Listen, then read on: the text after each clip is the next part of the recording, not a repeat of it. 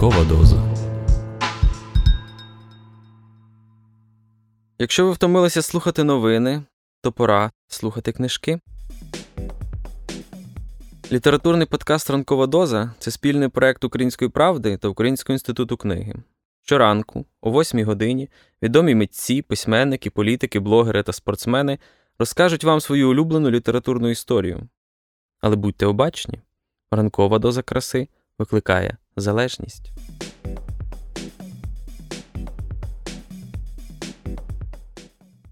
Привіт, друзі! Сьогодні неділя, а значить, ми пропонуємо вам не просто ранкову, а цілу тижневу дозу. Якщо ви щось пропустили, щось не послухали, чи просто вагаєтесь, чи варто вам ув'язуватись у цю історію, пропонуємо вам недільний дайджест ранкової дози. Усе найцікавіше за тиждень. Слухайте, лайкайте, поділіться своїми враженнями в коментарях. Поїхали!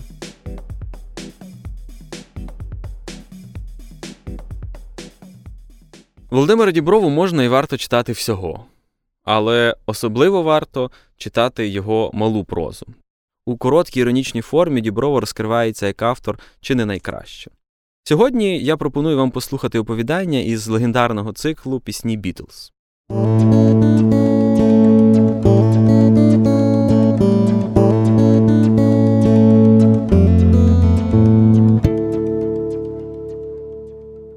Володимир Діброва Why don't we do it in the road?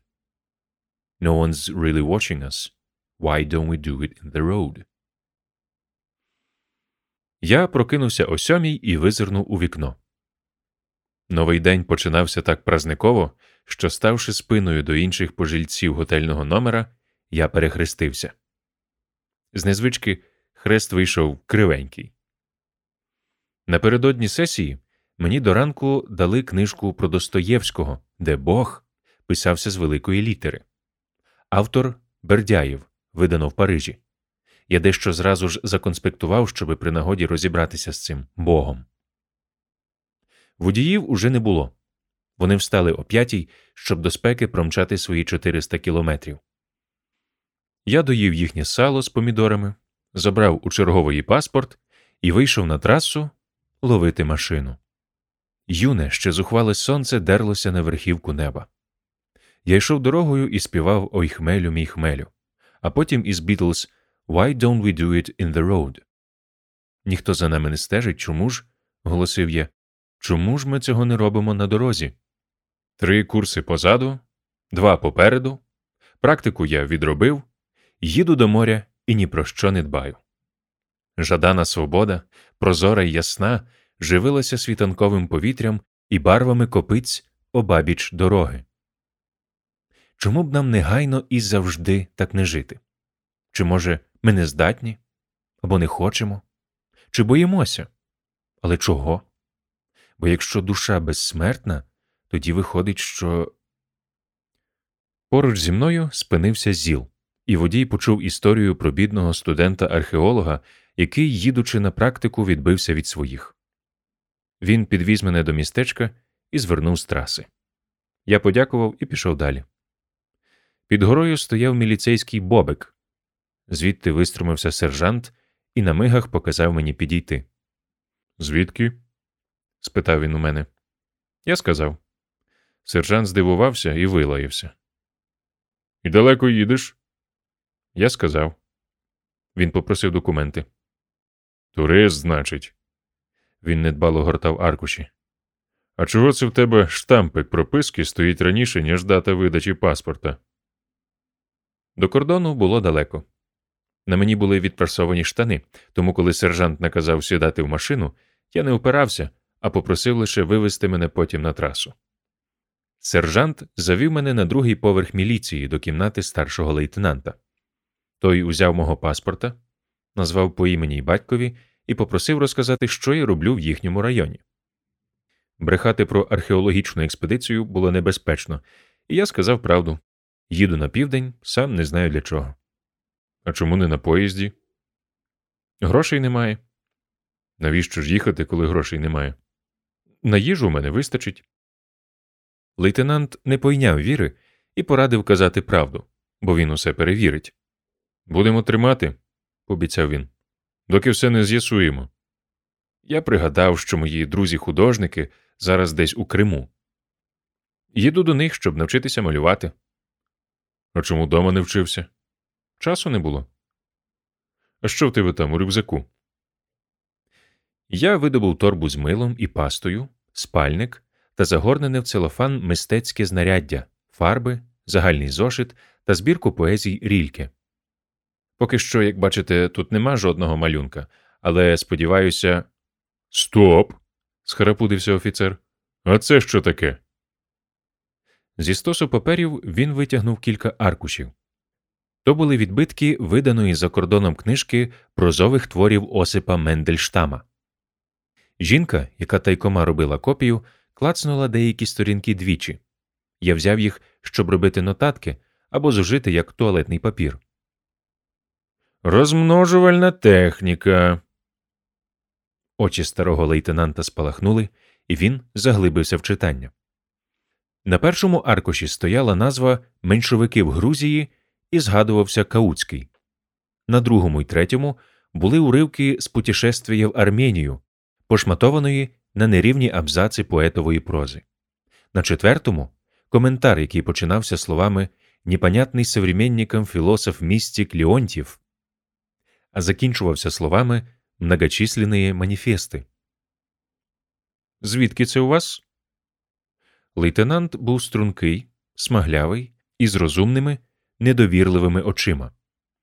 Він, мабуть, стажувався на курсах і добре знав, що то за небезпечна річ розмножувальна техніка. Це туалетний папір. Я питаю, де ви це дістали? Знайшов. Де? Біля кінотеатру, там, де політурна майстерня. Що ви там робили? Замальовував політурку на курсовий проект. Проект чого? Курсу. Якого? Третього. Ці аркуші вам видали в майстерні. Я їх знайшов. У майстерні? Ні, біля неї. На вулиці? Ні, от дайте я вам намалюю. Щоб не дрижала рука, я обхопив ручку всіма пальцями і почав малювати складний план схему подвір'я з безліччю переходів, приймальним пунктом склопосуду, слизькими сходинками, смітником з голубами, де рівно такого то травня, точніше, сякого то червня цього року, я, вийшовши з палітурної майстерні, шукав, щоб загорнути свою курсову, і надибав ці аркуші, які привернули мою увагу, але я їх не читав, а взяв із собою в дорогу, щоб використати.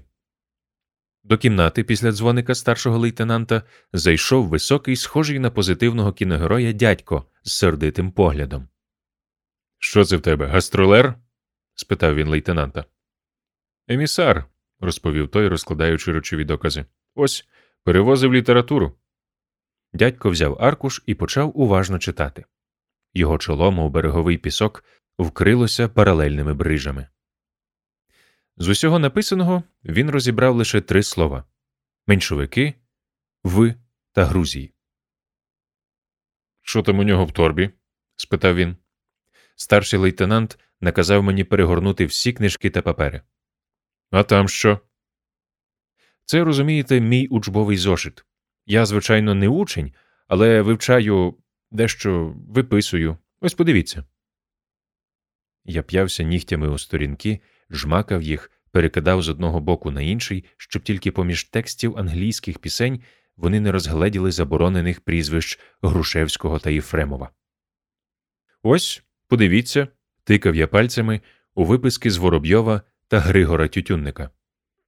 Ладно, сказав дядько в цивільному, і я з полегшенням закрив зошит, бо там моїм охайним письмом було законспектовано всю працю Бердяєва, у якій Бог писався з великої літери. Ото що будемо робити? запитав стрункий лейтенант у кіногероя. Дзвони, хай вони розбираються. А який номер там? Дядько назвав йому номер, а мені наказав спускатися з ним. Речі залиште тут. Мене завели до приймальні, де висіла мапа району, і де рядова міліція гиркалася з п'яницями. Так от чому ми не робимо цього на дорозі, вмить розкумекав я, поки розумноокий старший лейтенант на другому поверсі набирав номер. Заціпенілі думки ніяк не збиралися в жменю, і серце змагалося, щоб якнайшвидше откалатати свою життєву норму. Міліціонери приволочили діда, який давав храпака в сквері. Якийсь чолов'яга показував свою побиту сусідою голову. Плакала жінка, від якої втекла дочка, а я бубонів Господи. Тоді знову Господи. Тоді помилуй мене. Цю молитву я теж колись виписав з книжки, виданої не в Парижі, щоправда, а в Санкт Петербурзі. Що може бути за Мендельштама? Нічого. Тут головне, щоб експерт, на якого вони чекають, не поліз у зошит і не побачив там Бога. Бо тоді мене ніщо не врятує. Добре, якщо тільки з інституту виженуть. Я поклав собі бути стриманим, чемним і незапопадливим. Мендельштама знайшов. Що воно таке, не знаю. Бердяєва переписав, бо дурний був і казна чим цікавився. Книжку цю мені показав знайомий, який тоді ж виїхав до Ізраїлю. Конспект я нікому не показував і сам у нього не зазирав. Господи Ісусе Христе, помилуй мене. Кашлатий дід, який спав на траві, проситься покурити і тікає. Його ловлять, затягають, б'ють, він мовчить. Господи Ісусе Христе. Його виводять, він підморгує всім і робить самокрутку. Йому кажуть, що ж ти, собачий статевий орган, тобі що, жіночий статевий орган повіяти стара, мало дали? Помилуй мене. Дід, зовсім м'який, його очі повиті туманом, по холоші тече рідина, Господи Ісусе Христе. Його знову б'ють, а потім черговий лейтенант складає на нього протокол. Хвамілія. Людина. Яка ж ти людина? дивується лейтенант. Обригався, обіцявся. Діда пхають у камеру. Мене викликають на другий поверх. Мене супроводжує сержант. Перш ніж зайти, я встигаю тричі перехреститися. Старший лейтенант у присутності гладкого чоловіка в костюмі розпитує мене, звідки я дістав надруковані на розмножувальній апаратурі аркуші. Я повторюю байку про політурну майстерню та смітник. Гладкий чоловік мовчить. У його записнику моє ім'я та всі паспортні дані. Підпишіть, будь ласка, каже старший лейтенант і подає мені протокол. Там написано, що я добирався попутними до Криму з метою зустрітися з художником таким-то, Господи Ісусе, помилуй мене, щоби він навчив мене малювати. Я підписую. Проведіть його далі, каже сержантові старший лейтенант. А рюкзак можете взяти з собою. Невже так і не дивилися в зошит? Або не дібрали, що там написано? Хто цей дідуган? Може, він просто так? А той, котрому дзвонили, ще не приїхав? Дякую тобі, шепочує по дорозі. Як би тепер хоч би клаптик із зошита, хоч би заголовок книжки видерти? Як не побачить Бердяєва, то за самого Мендельштама нічого не буде. Знайшов, щоб підтертися, з ким не буває. Господи Ісусе Христе, помилуй мене. Здоровані сержанти заводять хирлявого п'яничку з білими різними розміром очима. П'яничка лізе балакати з міліцією за життя, але черговий лейтенант уриває його. Невідомо, чим цей алкаш кому завинив, але пройти повз нього і не турнути гріх, неподобство. Хто ти такий? питають його. Не чупурали лоленіки. Ти мені, шльондра, тут тільки не займайся статевим актом, а кажи, хто ти є такий, якщо ти, собачої матері син повії, ходиш і паспорта при собі не маєш. Як би так непомітно розв'язати рюкзака, щоб дістати пакунок з причандаллям, витягти свій зошит, вирвати сторінку і з'їсти її? Хто ти такий, питаю. П'яничка підводиться і рапортує. Не чупарело леніки. Що це за нечупарело? Займайся воно статевим актом в анальний отвір. Нечипоренко Леонід Миколайович, каже той по складах, клацає підборами, намагається випростатися, але падає. Де ж це ти не чупарело, ти статевого акту так нажерся? Треба витягти рільки, почитати його кілька хвилин, удати, ніби записую щось у зошит, і видерти аркуш із назвою книжки та видавництвом. Я в зголоби їхав до матері. Як фамілія? Коршак Любори. Що за любори до жіночого статевого органа дверцята повіяти? Коршак Любов Борисівна. Ні, краще нічого не писати. І так черговий лейтенант підозріло в мій бік зорить. Він не звик, щоб тут писали. Забере зошита, пропаду. Чому ж у неї хваміліє інше? Нечупарело береться на диво барвисто і кучеряво розповідати про війну. Як хтось когось не дочекався, а той прийшов без руки, обіцяв убити, а він іще пацаном був, і коли той схопився за сокиру, кинувся йому під ноги, а вона кричить Що ти робиш? Це ж ріб'йонок. Нечупарело заплакав. А ти, підскочив він до лейтенанта, матір попльожити не смій. Ах ти ж людина, що ходить до вітру в штани. закричали на нього міліціонери. Напився і займається статевим актом шльондра. Ану, роздягайся. Вивертай кишені й пасок калти моржового статевого органу, знімай теж. Може, і так минеться, і конспект псувати не треба? Експерт не приїде і в зошите не зазиратимуть. Миколо, сідай пиши список. Що там у нього в кишенях? А ти вивертай, я мав статеві стосунки з твоєю матір'ю.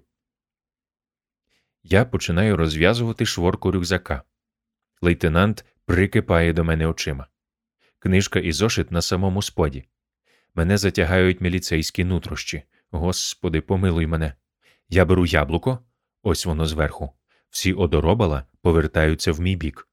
Я удаю, ніби яблуко кисле, показую обличчям, руками, раменами, кедами, шкарпетками, що воно кисле, кислятина, фу, гедота. Пхаю його, помилуй мене, Господи, у рюкзак, напинаю мотузку, всміхаюся, ну й дотепник цей нечупарело. Вивертай геть усе, що повіє, дивишся. Пожалуйста. Нечупарело, не проти. Старший сержант записує. Так, гроші. Скільки там вовка грошей? Порахуй. Дрібняки. Руб 20, так, 30. А це що таке? Це полтинник. Чисте срібло, 26-й рік. Де це ти його поцупив, кал ти їжачковий? Це моє. Де взяв у тебе питають? А був у мене. Що значить був? Що, сам його зробив? Міліціонер Вовка суває полтинник до рота, перевіряє. Три десять, чотири, чотири дев'яносто. А це що? Сержант крутить іноземну монетку. У кого це ти жіночо статево органув її? Подарували. Міліціонери поставали кружка, щоб роздивитися монету. Якої воно країни? питають вони у Нечопарела. А чоловічий статевий орган її знає. Польща. Ні, не Польща, каже лейтенант. Кожен з міліціонерів намагається розгадати таємницю. Називаються різні країни Америка, Афганістан і чомусь Гваделупа. Гей ти. звертаються вони до мене. Господи Ісусе Христе, помилуй мене. Тебе яка освіта? Вища, але не повна. Господи, визволи мене звідси та кинь знову на дорогу, щоб вона понесла мене безпорадну ошурку геть звідси. Яка це країна? Я беру монету. Іспанія. Бачиш, дефектор ти, хвойда ти Гваделупська, потягнув у когось монетку і забув. Ні, ні, ні в кого я не тягнув, ображається дефекатор. Я їхав собі у заглоби, стомився на автостанції, закуняв, а монетку мені небіж подарував. Небіж. повторює лейтенант і додає слово, перша частина якого початок чоловічого статевого органу, а друга кінцівка слова небіж. Міліціонери регочуть. Із гаманця на лаву, а звідти й на підлогу падають мідяки, блискуча каблучка, вовка перевіряє її на зуб, люмінь. Штампик, уплачено в ЛКСМ. Нечупарело не в змозі пояснити міліції, нащо йому той штампик. Шурупик, коліщатко, тютюнова потерть і щось загорнене в газету. Поки йде обшук, я пірнаю в рюкзак, намацую у глибині книжку віршів рільки, зошит і, позіхаючи, пливу з усім цим на поверхню. А це що таке? Розмотуй.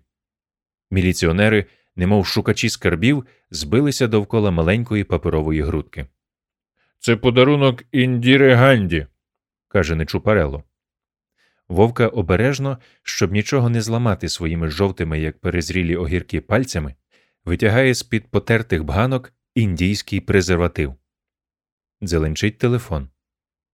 Я витягую книжку, підкладаю під неї зошит, і поки міліція сумнівається, чи спроможний нікчемний п'яниця Леонід Микитович використати ту річ за призначенням, шукаю початок конспекту роботи Бердяєва Міра «Міроощущення Достоєвського. Черговий міліціонер кладе трубку і каже, що до них їде начальник. Нечупарела з вивернутими кишенями, без паска та без шнурівок штовхають до камери. Хтось замітає підлогу, підсовує лаву ближче до стіни, чепурить, як може приймальню. Ану, розв'яжи, каже мені міліціонер і показує на двері. Вони прип'яті до лави товстим мотузом. Може, розрізати? питаю я, знайшовши потрібне місце, та просовую книжку між сторінками зошита. Ріж. Одним ударом я розрублюю міліцейську линву, і, поки триває метушня, Господи Ісусе Христе, помилуй мене, стаю спиною до лейтенанта, тільки б він не здогадався, що я роблю. Мені до вбиральні треба. Я мав статеві стосунки з вашими мамами, розпрошльондрами, собацюрами жіночої статі, Господи, та шматую, Господи Ісусе Христе, аркуш, на якому моєю рукою написано прізвище ідеаліста філософа. До дверей під'їздить машина. Черговий лейтенант вибігає до неї і сміливо занурюється в непроглядну пилюгу.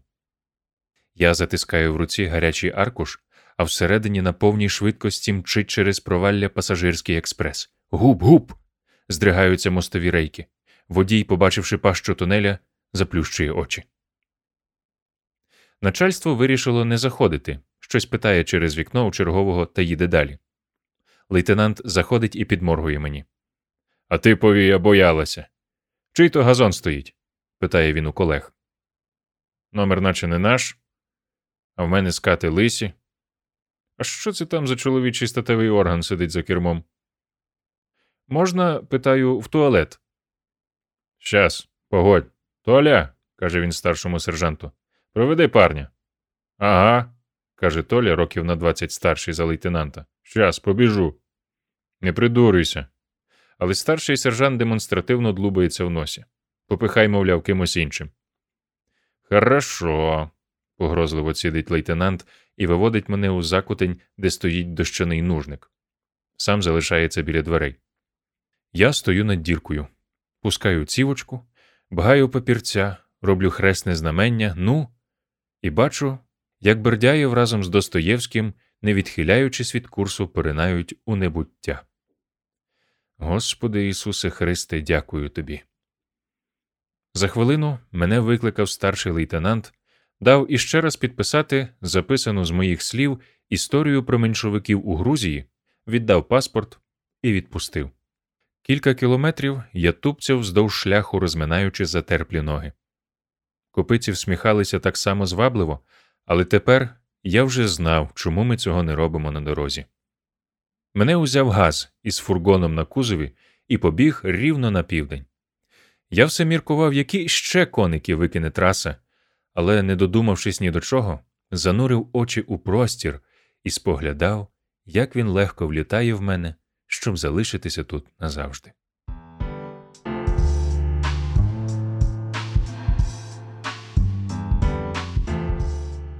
Шанування. Мене звати Анатолій Дністровий.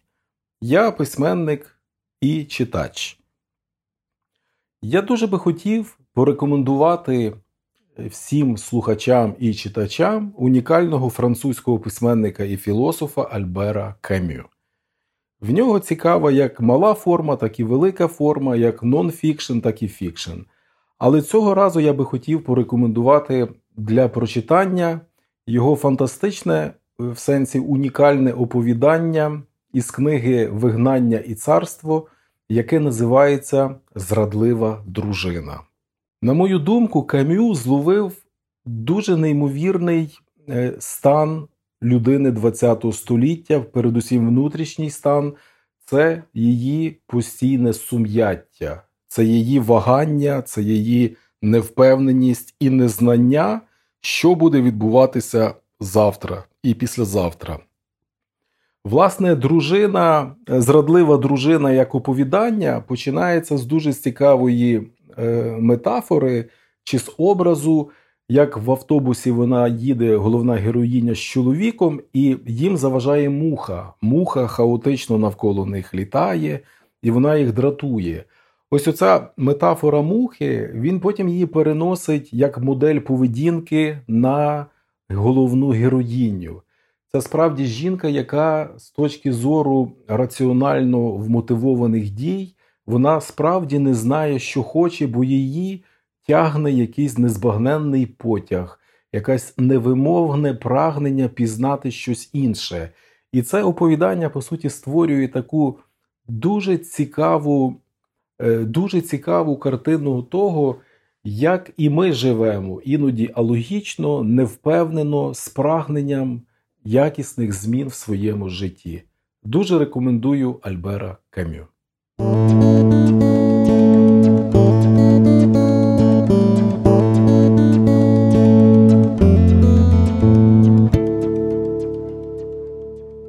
Альбер Кам'ю Зрадлива жінка. Хоча вікна в автобусі були зачинені, у салоні десь узялася ледь жива муха. Вона квола перелітала туди-сюди, і в тому тихому кружлянні було щось незвичайне. Жанін випустила її з поля зору, потім помітила, як муха сіла на непорушну руку Марселя. Було холодно. Муха дригоніла за кожним поривом вітру, що сипав і шкрябав у вікна піском, у скупому світлі зимового ранку, гуркочучи металевою обшивкою та ресорами, автобус котився, хитався, ледь просуваючись уперед. Жанін дивилася на чоловіка. Пасма посивілого волосся, що низько росло над вузьким чолом, широкий ніс, рот неправильної форми. Марсель мав вигляд незадоволеного фавна. На кожній вибоїні Марселя кидало до жанін, потім відкидало, він важко осідав, упираючись ногами, розставивши коліна і непорушно дивлячись просто себе, млявий і відсутній. Лише його великі безволосі руки, що видавалися коротшими, бо сірі фланелєві рукави піджака сповзали на манжети сорочки і прикривали зап'ястя здавалося, жили. Вони так міцно тримали маленьку полотняну валізу, затиснуту між колін, що, мабуть, не відчували кволих доторків мухи. Раптом налетів шалений порив вітру, і густий туман, що огортав автобус, став ще густішим. По склу торохкотів пісок, немов його хтось сипонув невидимою рукою. Муха мерзлякувато поворушила тендітними крильцями, зіп'ялася на лапки і полетіла геть. Автобус уповільнив рух і, здавалося, ось ось зупиниться. Та невдовзі вітер майже вщух. Туман трохи порідшав, і автобус знову набрав швидкість. Просвідки у хмарах відкрили пейзаж, огорнутий пилюкою. Промайнули дві-три хирляві білясті пальми, наче з жерсті вирізані, і за мить зникли. Ото край, сказав Марсель. У автобусі було повно арабів, закуті в свої бурнуси, вони вдавали, що сплять. Дехто сидів, підібгавши під себе ноги, і їх трусило дужче, коли машина рухалася. Їхня мовчазність та незворушність почали гнітити жанін. Їй здалося, що вже багато днів вона подорожує з цим безмовним ескортом. А насправді минуло лише дві години відтоді, як автобус рушив на світанку від кінцевого пункту залізниці і покотився в холодному ранковому світлі по пустельному каменястому плато, що тяглося рівною смугою аж до червонястого обрію, але знявся вітер і потроху поглинув ці нескінченні простори. За вікнами вже годі було щось розгледіти. Одне по одному пасажири принишкли і мовчки плили в цьому примарному світлі, ніби серед білої ночі, і лише час від часу втирали губи і очі, що свербіли від піску, який проникав до салону. Женін, покликав чоловік. Вона здригнулася, почувши своє ім'я, і вже вкотре подумала, як це безглуздо, що її, таку велику і важку, звуть Жанін. Марсель запитував, де валізка із зразками. Вона понишпорила ногою під сидінням і намацала якусь річ, вирішила, що то і є валізка. Нахилятися їй таки було важко, відразу почнеться задишка. А в школі вона ж була найкращою гімнасткою, мала таке легке дихання. Скільки ж років збігла відтоді? Двадцять п'ять. 25 років, яких наче й не було, бо їй здавалося, що то ніби вчора вона вибирала між вільним життям і заміжжям. Ще вчора з тугою і страхом вона думала, що їй, можливо, судилося самотою зустріти старість. Ні, вона була не самотньою. Той студент-юрист, який ходив за нею, мов тінь, сидів тепер біля неї. Врешті вона згодилася вийти за нього, хоча він був, либонь, трохи замалий на зріст, і її трохи дратував його різкий, скупий сміх та його чорні вирячкуваті очі. Проте їй подобалася його мужня воля до життя, властива йому, як і всім французам цього краю. Вона любила також його спантеличений вигляд, коли події чи люди ошукували його сподівання. Та головне, їй подобалося бути коханою, а він же оточив її невсипущою увагою. Він так часто давав їй відчути, що вона для нього існує, тож врешті заставив її повірити, що вона існує насправді. Гучно сигналячи, автобус долав невидимі перепони. У салоні, проте, ніхто не ворушився. Жанін раптом відчула, що на неї хтось дивиться, і обернулася до сидінь навпроти. Ні, то не був араб, і вона здивувалася, що не помітила його досі. На ньому була форма французьких колоніальних військ у Сахарі та кепі з цупкої тканини. Засмаглий і довгобразий, з гострими рисами він чимось нагадував шакала. Ясні очі пильно ніби похмуро вивчали її. Вона зашарілась і повернулася до чоловіка, що ще й досі дивився просто себе в туман і вітер. Вона закуталася в пальто. Але перед очима їй усе ще стояв французький солдат, високий та худий, такий худий, що здавалося, ніби він зроблений з чогось дуже крихкого і ламкого, і під його щільно припасованим френчем одні кістки та пісок. Лише тепер вона помітила худі руки та обпечені сонцем обличчя арабів, що сиділи перед нею, і подумала, як вільно, незважаючи на їхні просторі бурнуси, вони сидять на лаві, де вони з чоловіком ледве помістилися. Жанін підібгала поле пальта.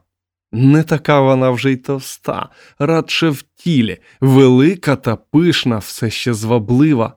Вона читала це в поглядах чоловіків зі своїми світлими та ясними очима і якимсь дитячим личком, що не пасувало до цього великого тіла, від якого вона це знала, віяла теплом і спокоєм. Ні, все складалося зовсім не так, як вона сподівалась. Коли Марсель захотів узяти її з собою в цю поїздку, вона відмовилася. Він давненько вже збирався в цю подорож, либонь, з самого кінця війни, коли справи пішли своїм звичаєм. До війни невеличка крамниця тканин, яку Марсель успадкував від батьків, коли кинув юридичний факультет, давала їм змогу жити досить пристойно. В молоді літа на узбережжі так легко бути щасливим. Проте він не любив докладати будь-яких фізичних зусиль і невдовзі перестав возити її на пляж. Вони виїздили на своїй маленькій машині лише по неділях на прогулянки. Решту часу Марсель волів проводити серед барвистих тканин у своїй крамничці, що притулилася в тіні аркад цього напівтуземного напівєвропейського кварталу. Жили вони над крамничкою в трьох кімнатах з арабськими шпалерами та меблями стилю Барбеса. Дітей у них не було. Так минали роки в сутінках за напівзачиненими віконницями. Літо, пляжі, прогулянки, навіть небо все було далеко. Марселя, крім справ, здається, нічого не цікавило. Вона почала здогадуватися, що єдиною його пристрастю були гроші, і їй це не подобалося. Вона й сама до пуття не знала чому. Зрештою, вона ж мала з цього користь. Він не був з кнарою навпроти, коли йшлося про неї. Раптом зі мною щось станеться, ти будеш забезпечена, казав він. Від нужди і справді треба себе убезпечити, та все інше, крім найневідкладніших потреб. Як тут забезпечити себе? Ось які невиразні думки іноді опосідали її. А тим часом вона допомагала Марселю вести розрахунки та іноді заступала його у крамниці. Найважче було влітку, коли спека вбивала навіть солодку млість нудьги. І зненацька в розпалі літа почалася війна. Марселя мобілізували, потім визнали непридатним, бракувало тканин, в комерції застій, спека, безлюдні вулиці. Якби тепер що сталося, вона б уже не була забезпечена. Тому щойно на ринку знов з'явилися тканини, Марсель надумав об'їхати високогірні села та південь, щоб, не видаючись до послуг перекупників, продавати свій крам безпосередньо арабським торговцям. Він захотів узяти її з собою. Вона знала, що дороги поганющі, а в неї була задишка, тож вона воліла б дожидатися його вдома. Проте він був упертий, і вона погодилася. Надто багато енергії довелося б змарнувати на відмову. І ось вони їхали, та як по щирості все було зовсім не таким, як вона собі уявляла. Вона боялася спеки, її дратували рої мух, брудні готелі, просяклі духом ганусівки. Але вона навіть уявити собі не могла такого холоду і колючого вітру, плато, загромаджених валунами, де стояв майже полярний холод. Вона ще мріяла про пальми та пісок. Тепер вона знала, що пустеля то зовсім інше. То лише каміння і каміння повсюди, і в небі, де не було нічого крім холодного та скрипучого закам'янілого пилу, і на землі, де поміж каміння витикалися лише сухі билинки. Автобус несподівано зупинився. Водій пробурмотів щось тією мовою, яку вона чула, не розуміючи все своє життя. Що сталося? запитав Марсель. Водій відповів уже французькою, що пісок, мабуть, забив карбюратор, і Марсель вже вкотре заходився клясти цей край. Водій засміявся на весь рот і запевнив, що нічого особливого не сталося. Він прочистить карбюратор, і вони відразу рушать далі. Він відчиняв дверцята, і до салону вдерся холодний вітер, обсипавши обличчя пасажирів колючим піщаним пилом. Араби позакутувалися в бурнуси по самі очі. Зачиніть двері. загорлав Марсель. Водій, посміюючись, вернувся до кабіни. Він неквапливо дістав з-під щитка інструменти, потім знову вийшов і пропав у тумані десь попереду машини, так і не причинивши двері. Марсель зітхнув. Будь певна, він мотора ніколи й не бачив. Оближ, сказала Жанін. Раптом вона здригнулася. На насипу, край дороги, майже впритул до автобуса, стояли якісь непорушні, закутані в бурнуси постаті.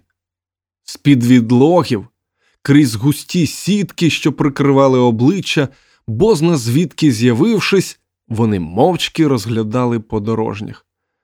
Пастухи, сказав Марсель. У салоні стояла німа тиша. Пасажири сиділи, похнюпившись, і ніби дослухалися до голосу вітру, що розгулявся на цих нескінченних просторах плато. Жанін раптом вразила майже повна відсутність багажа. На вокзалі водій закинув їхню валізу та клунки на дах машини, а в салоні автобуса та бічних сітках лежали тільки невеликі пласкі кошики та сучкуваті палиці. Як видно, усі ці південці подорожували без речей. Аж тут вернувся водій усе такий же бадьорий. З під сітки, якою він прикрив обличчя, сміялися очі. Він повідомив, що вони рушають. Коли водій зачинив двері, вітер ущух, і стало чутніше, як шурхотить по склу пісок. Двигун чхнув і замовк. Нарешті, піддавшись стартеру, він ожив і ревнув, коли водій щосили натис на педаль. Гучно кахкаючи, автобус рушив. Над натовпом обірваних і далі непорушних пастухів метнулася вгору чиясь рука і щезла десь позаду в тумані. І відразу ж автобус застрибав, дорога стала ще гіршою.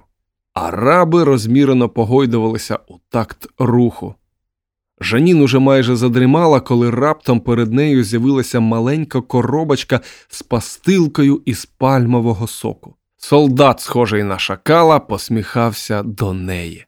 Вона нерішуче взяла пастилку і подякувала. Шакал засунув коробочку до кишені, і посмішка зникла з його обличчя, ніби він проковтнув її. Тепер він дивився просто себе на дорогу. Жанін повернулася до Марселя, але побачила тільки його міцну потилицю. Він дивився у вікно на туман, що густішав і піднімався над осілим насипом. Вони їхали вже багато годин. Втома пригасила будь-які прояви життя в автобусі, коли раптом почулися крики з надвору. За автобусом гналися діти в бурнусах, вони крутилися, мов дзиги, стрибали, плескали в долоні. Машина котилася тепер довгою вулицею, обабіч якої тяглися низенькі будинки. Автобус в'їздив в оазис. Вітер не вщухав, але стіни затримували пісок, отож стало трохи світліше. Але небо було таке ж захмарене. Серед галасу юрби, скрехочучи гальмами, автобус зупинився перед готелем з глиняними аркадами та брудними вікнами. Жанін вийшла з автобуса на вулицю, похитуючись. Над дахами будинків вона помітила витончений жовтий мінарет. Ліворуч уже вималювались перші пальми оазису, і їй схотілося піти до них. Дарма що вже було близько полудня, холод пробирав до кісток, Жанін тремтіла од вітру. Вона обернулася до Марселя та побачила солдата, який йшов їй назустріч. Вона чекала, що він посміхнеться або помахає на прощання рукою. Він пройшов повз неї, не озирнувшись, і зник.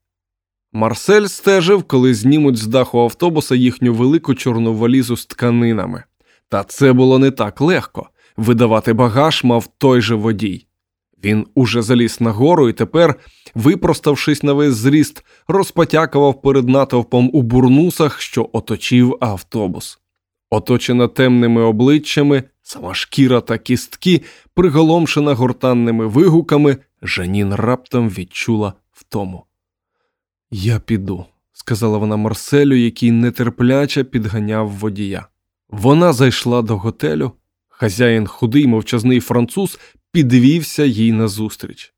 Він провів її на другий поверх. Вони поминули галерею, навислу над вулицею, і опинилися в номері, де стояло лише залізне ліжко, стілець, пофарбований білою емалевою фарбою, і вішалка без завісок. Плетена ширма з очерету відгороджувала таз для вмивання, припорошений тонким шаром піску. Коли Жанін лишилася сама, вона відчула, яким холодом віє від голих, вибілених вапном стін. Вона не знала, куди подіти свою сумку та куди присісти самій. Треба було або лягти, або стояти і однаково так само дригоніти від холоду. Вона лишилася стояти, не випускаючи з рук сумки, і дивилася в маленьке, наче бійниця віконечко над головою у стелі. Вона не знати чого чекала, відчуваючи лише свою самотність та пронизливий холод і незвичайний тягар на серці. Вона ніби снила наяву і майже не чула міського гамору, що долинав з вулиці, зате чітко розрізняла якийсь плюскіт, що долинав з бійниці, то шелестіли од вітру пальми, такі близькі, як тепер здавалося. Потім вітер ніби посилився, і тихий плюскіт води змінився на гуркіт хвиль. Вона уявляла собі море, що грало поза стінами, ціле море пальм, струнких та гнучких. Все було геть не так, як вона гадала, проте ці невидимі хвилі освіжали її втомлені очі. Вона стояла, опустивши руки, важка, трохи сутула і не помічала, як холод помало піднімався по її обважнілих ногах. Їй вижалися пальми, струнки і гнучки, та молоденька дівчина, якою вона колись була.